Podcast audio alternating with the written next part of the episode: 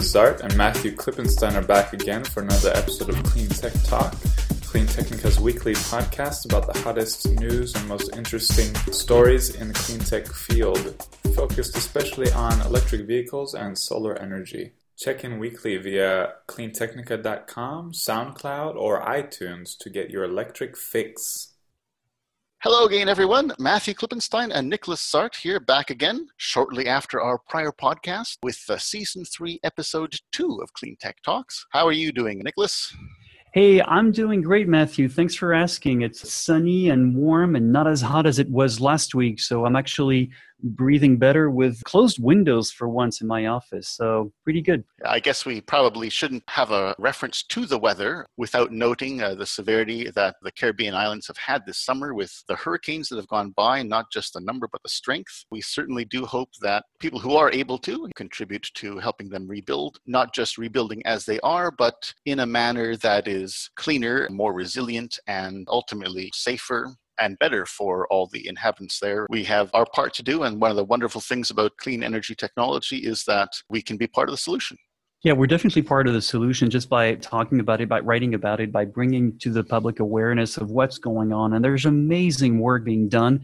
And I really like what you said. If we can help them rebuild in a sustainable and more resilient manner, because that's one thing that, that I find that's missing from most of the articles that we read.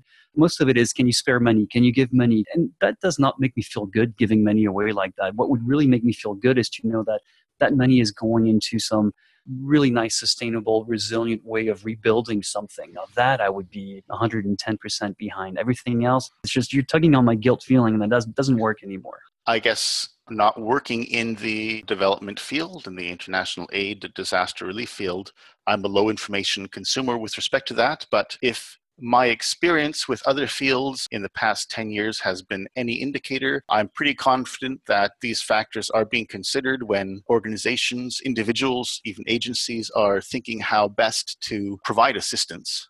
A lot has changed in 10 years. that kind of leads into our first story. Uh, Nicholas, would you like to uh, give the segue? I'm so sorry. I love those stories, and I know I've been called out so many times for that. It was the epic story by uh, by Zachary, which I really liked. It was published on September 20th. If you want to go and have a look at it on Clean Technica, it's a wonderful interview he got with Michael. What's his last name again? I, I uh, Liebreich. Uh, Liebreich, yeah, or Liebreich, yeah, Liebreich is it? And Michael, I've always liked Michael, although he's can be a little dry at times, but I've always liked him because I'm also an electric car kind of guy. I fuel cell it's, wildly interesting and it has its place I think in our society, I still just don't see it happening at the personal transportation level. The first slide is definitely part of the epic part of the article. You can see the car cells and you can see uh, thousands of units, and you can see the fuel cell vehicle cells in thousands of units, the charts right next to it, which of course is flat, completely flat line you know that's a cheap shot of course. You have to look at it in a much global perspective is i think we're coming about on about our first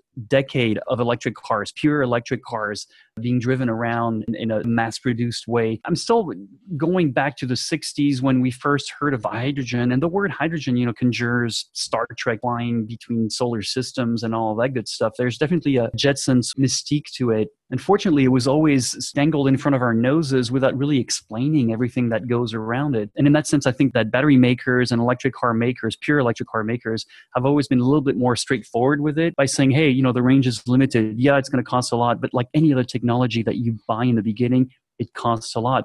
However, fuel cells, there have been fantastic breakthroughs as far as the energy density of the actual fuel cell itself, but there's still a lot of blocks ahead. There are lots of obstacles that are not being answered. And I mean, I'm always a little torn because I think it has its place. I think in um, temporary storage is it's a great idea to use it. Thinking of offshore windmills and things like that, that would be actually a pretty good way of stocking the energy. But at the bottom of it, really, if you think about it, hydrogen is a great source of energy, meaning you can ignite it and it blows up like crazy. I mean, see what the rockets use these days, right? But as an energy medium, it's really not one of the best things you can use. In that case, batteries are much more efficient, especially when you think about where we're going into the future drive battery technology, solid state, and graphene, of course.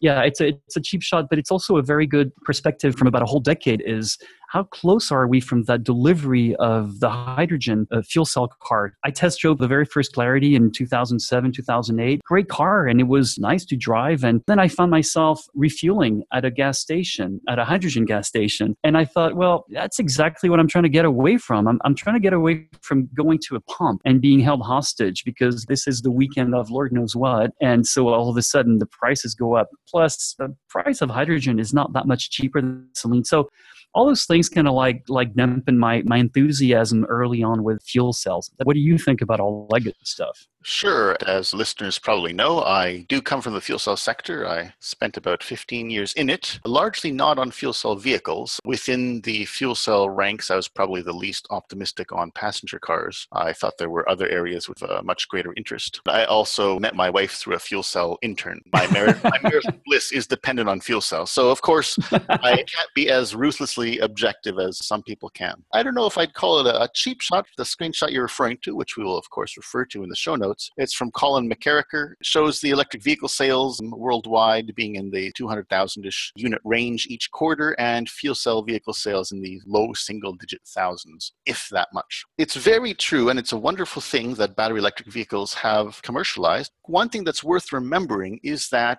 15 years ago, 20 years ago, when fuel cells had their peak of hype and excitement, at that time, uh, lithium ion batteries were only maybe five years old. They were invented in the early 90s. Fuel cells had their peak bubble around the internet bubble around the year 2000. At the time, certainly, for a car company to be looking at lithium ion batteries as a way of powering a car, they'd be like, wow, they're so expensive now. And we'd have to make a supercar in order to get the range that people want. Are there going to be charging stations? Are customers going to be willing to charge a vehicle slowly as opposed to in a few minutes? Over time, electric cars have solved many of those issues. We have faster chargers now. We have legislation which helps people put chargers in at their houses, and of course, the battery costs have come way down. So I agree with you that passenger cars would be a very difficult nut for uh, fuel cell vehicles to crack. I guess the one thing which uh, gives me the most concern is that in the States, the proportion of hybrid plus electric vehicles of the market uh, hasn't changed all that much over the last several years. So it looks like all the hybrid buyers are converting to electric vehicles. I'm a little bit worried as to whether the other 90 odd percent of American vehicle buyers will come to the realization that we have as plug in electric vehicle early adopters that, hey, these are great vehicles. It's always a concern about assuming what the consumer will change their behavior to. There was a picture before um, Hurricane Harvey which showed that the shelves at a grocery store were empty except for the tofu imitation meat. the point being that, you know, even in a disaster, people were not going to buy this stuff. Electric vehicles are wonderful, they're excellent, superb in a number of ways. It just remains to be seen whether we can pass that early adopter adopter group. In Norway, as some other countries, uh, it's a little bit of a different situation because electric vehicles are, thanks to government support, cheaper than the internal combustion alternatives. That kind of support isn't available in every country. You have to have ZEV mandates, which are wonderful. That's just some of the context that I put around it. Certainly, with the fuel cell vehicles, I'd estimate you might get a half a million sales in the year 2025 for fuel cell vehicles. That seems about the right number to expect. I think for consumers who want that immediate fill up, then they will come in as a supporting cast, but electric vehicles or plug in hybrid, they deserve the spotlight. It's well deserved, it's well worthwhile. Let's see how far they can go. One last bit Mercedes Benz's new fuel cell GLC vehicle, that's actually a plug in fuel cell vehicle. So you get your first maybe 40 kilometers on the European cycle off of a battery. And instead of filling up with gasoline, you fill up a fuel cell with hydrogen. That might offer a way to get those plug in hybrid folks into a fully zero emission vehicle. That's long term. We have a lot of stuff to worry about in the short term anyway. So even though I come from fuel cells, I am absolutely delighted at the electric vehicle success. It kind of might be nice if Elon Musk could tone down his rhetoric a little bit, but I can understand that if you're enthusiastic about something, you should sing while you're winning. It's wonderful to see um, battery electric vehicle success. Yeah, I, I, had an epiphany while you were talking about this. Is that I'm definitely for hydrogen. I'm very reserved with fuel cell technology for moving personal vehicles. I, I remember seeing a, a, beautiful one of those muscle cars out in Napa Valley with a big V8 engine, and it had hydrogen tank basically, and you could put more or less hydrogen in the, the engine, which would, of course, boost performance. But also, if you really put it at its maximum, there was nothing that came out of that tailpipe that was noxious. In other words, it raised the heat so much that it would burn out all the hydrocarbons from the petroleum in it. And I thought, well, that makes a lot of sense right there. Or putting it into a, a turbine, and like you said, having a plug in hybrid. In that case, I think that makes to me perfect sense because I more or less know I can work on a turbine, push comes to shove. I know how to rebuild an engine, push comes to shove. I know how to build an electric motor, push comes to shove. Same thing with a battery. Fuel cell, uh uh I can't, don't have the technology, the tools, or the knowledge. And I think that's something that I would rather see being used for other things like hospitals and things like that. We don't want to focus completely on what is absolutely very worthwhile 139 slide drop the mic epic presentation. Epic as zachary mentioned. One other thing to note that really comes through on this is that the iea international energy agency really is lowballing its estimates. It's like they're applying linear extrapolations to a gently exponential curve. Slide 56, BNEF shows that the IEA estimates that solar and wind will be 16%, 16% of electricity worldwide, Oof. which is crazy low. Yeah. BNEF is estimating it at 34%, which I also think is actually quite low but is yeah. at least a little bit more reflective of where I suspect we're going to be. This plays to the fact that a lot of the assumptions about public policy, how we spend government money, even private sector money, come from these well respected organizations such as IEA, even though their track record is horrible. I mean, you might as well rely on a stock picking economist if you want to have future estimates or projections that bad.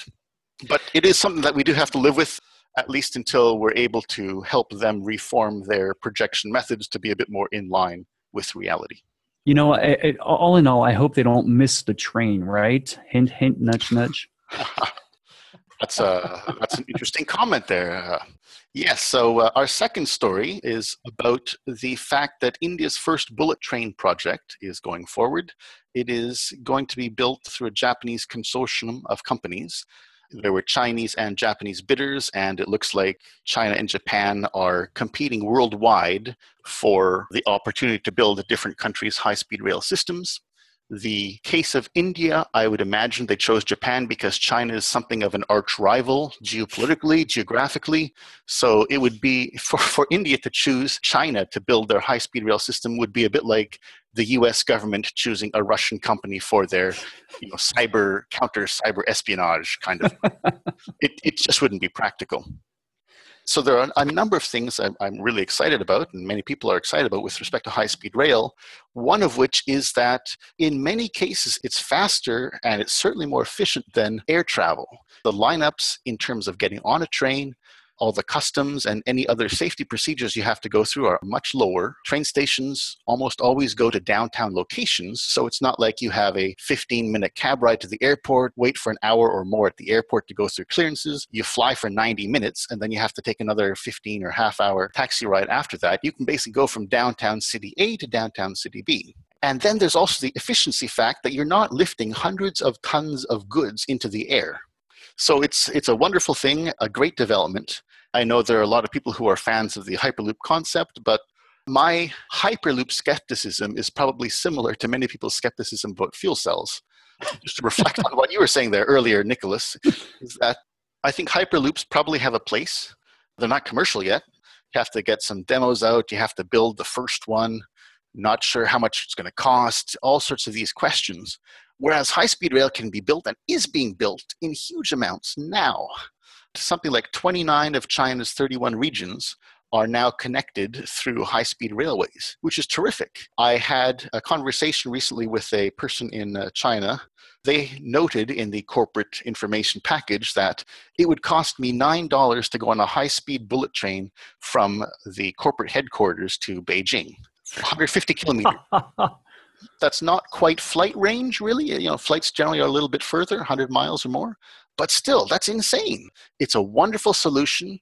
It's electrified because all these things use catenary wires.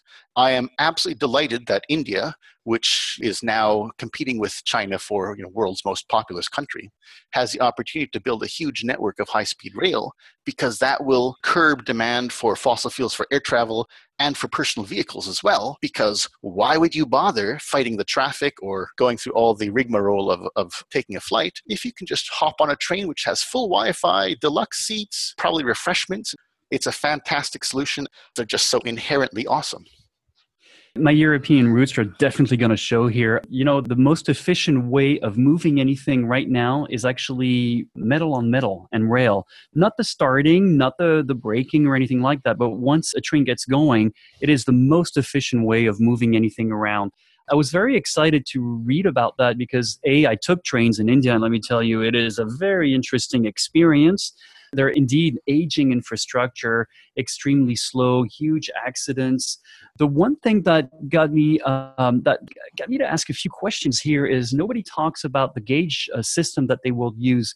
So a little bit of history here is the first two countries that really went at it with high speed trains were, of course, Japan with their Shinkansen, which, by the way, also I live in Japan, so I, I know them well, and France, where I'm from, obviously, were the TGV.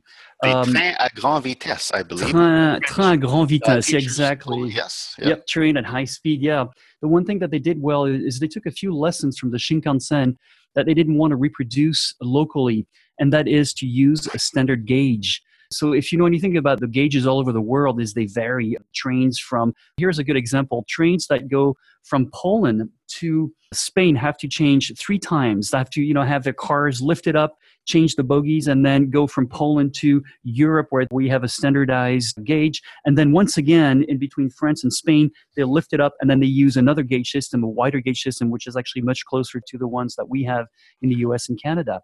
So, so, so, if I could just interrupt you there for one moment, Nicholas, are you saying that Europe invented the axle swapping station, much like Elon Musk's battery swapping ambitions? I had never thought of it this way, but I'm not sure who started it, who invented it. But as far as I'm concerned, yeah, that's probably the first place it had to happen because after World War One, basically everybody understood how important trains were and really worked together to make sure that trains could go all over the place. Spain was not in a position to do that.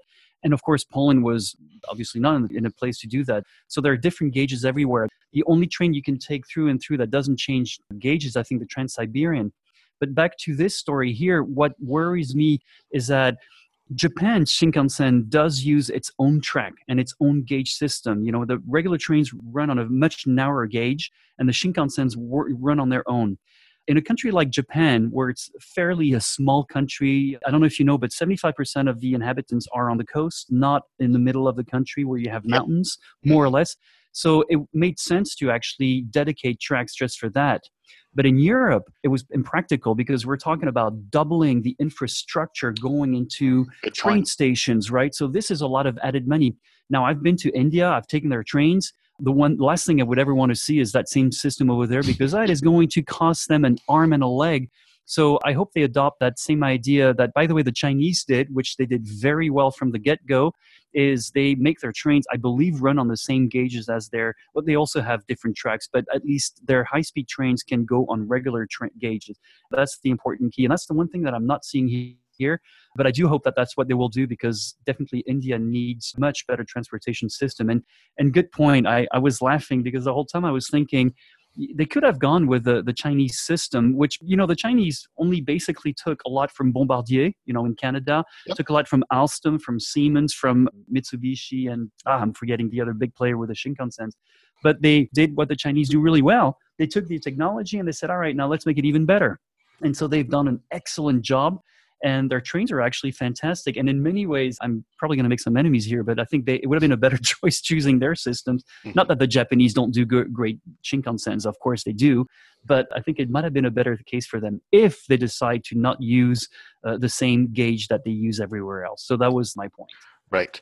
The part that Japan is highly densely populated is it's a very valid point. Japan's population is crowded into a few percent of the landmass, which is largely mountains and and yeah, it's highly forested areas. It's I mean Japan is, is, is a very mountainous country, and, and you'll you'll notice. I mean, it really is. I think seventy five percent of the population lives near cities along the coast and everything, which makes for beautiful walks. By the way, out there when especially when the foliage turns right around this time of the year. Right. And one consequence of that is that if you want to have a hydrogen fueling infrastructure, you don't actually have to blanket the entire country.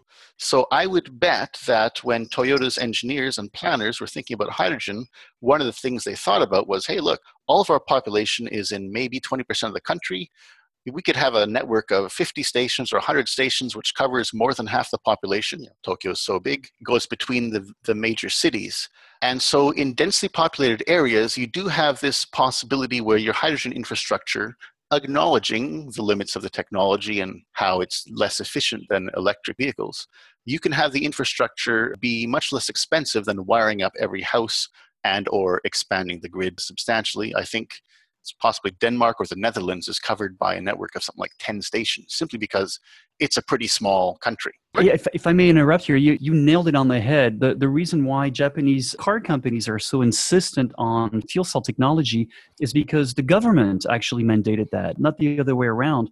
Especially after uh, Fukushima, they, they really decided, hey, you know, we really got to do something else. And, and you're right, since it is, everybody is more or less gathered along cities it is much easier to make hydrogen and to provide energy this way although i still think that electricity makes as much sense but that's a different point.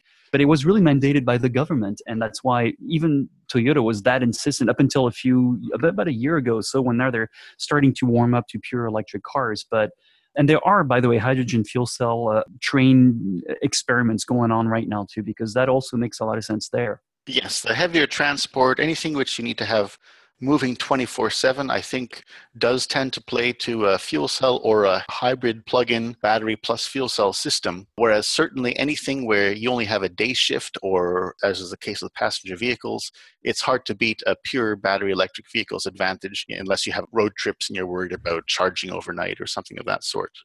Uh, but yes, it's a wonderfully positive thing here that we have yet another country being able to build out high speed rail.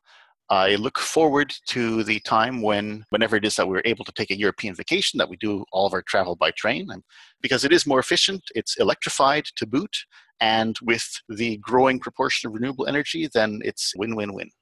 Do we still have time to add something very quickly on trains? Absolutely, sure. Okay, good. Because another thing I just realized too is electric trains, and like you said, using a pantograph and catenaries, which is you know those big antennas that touch those big electric wires on top of trains. Another great thing that they use is going downhill. They don't brake Obviously, they use regenerative braking, and so there in Europe there are lots of substations here and there, usually along the slopes. For instance, on the Alp slopes, where the trains coming down generate enough electricity that they shunt it back into the substations, which is then used again for trains coming up. Not 100%, obviously, but but that's also another thing that works in that favor. And also, I was talking to a few TGV drivers. They all told me the same thing: is at the time the trains only ran at 260 or something like that and close to 300 at the time anyway. So they were telling me that, you know, going downhill, we do accelerate a little bit. We might top out at 310 or something like that. But going uphill, we never accelerate. So we really coast going uphill and we drop mm-hmm. up to about 290, 280, and then on and on again like that.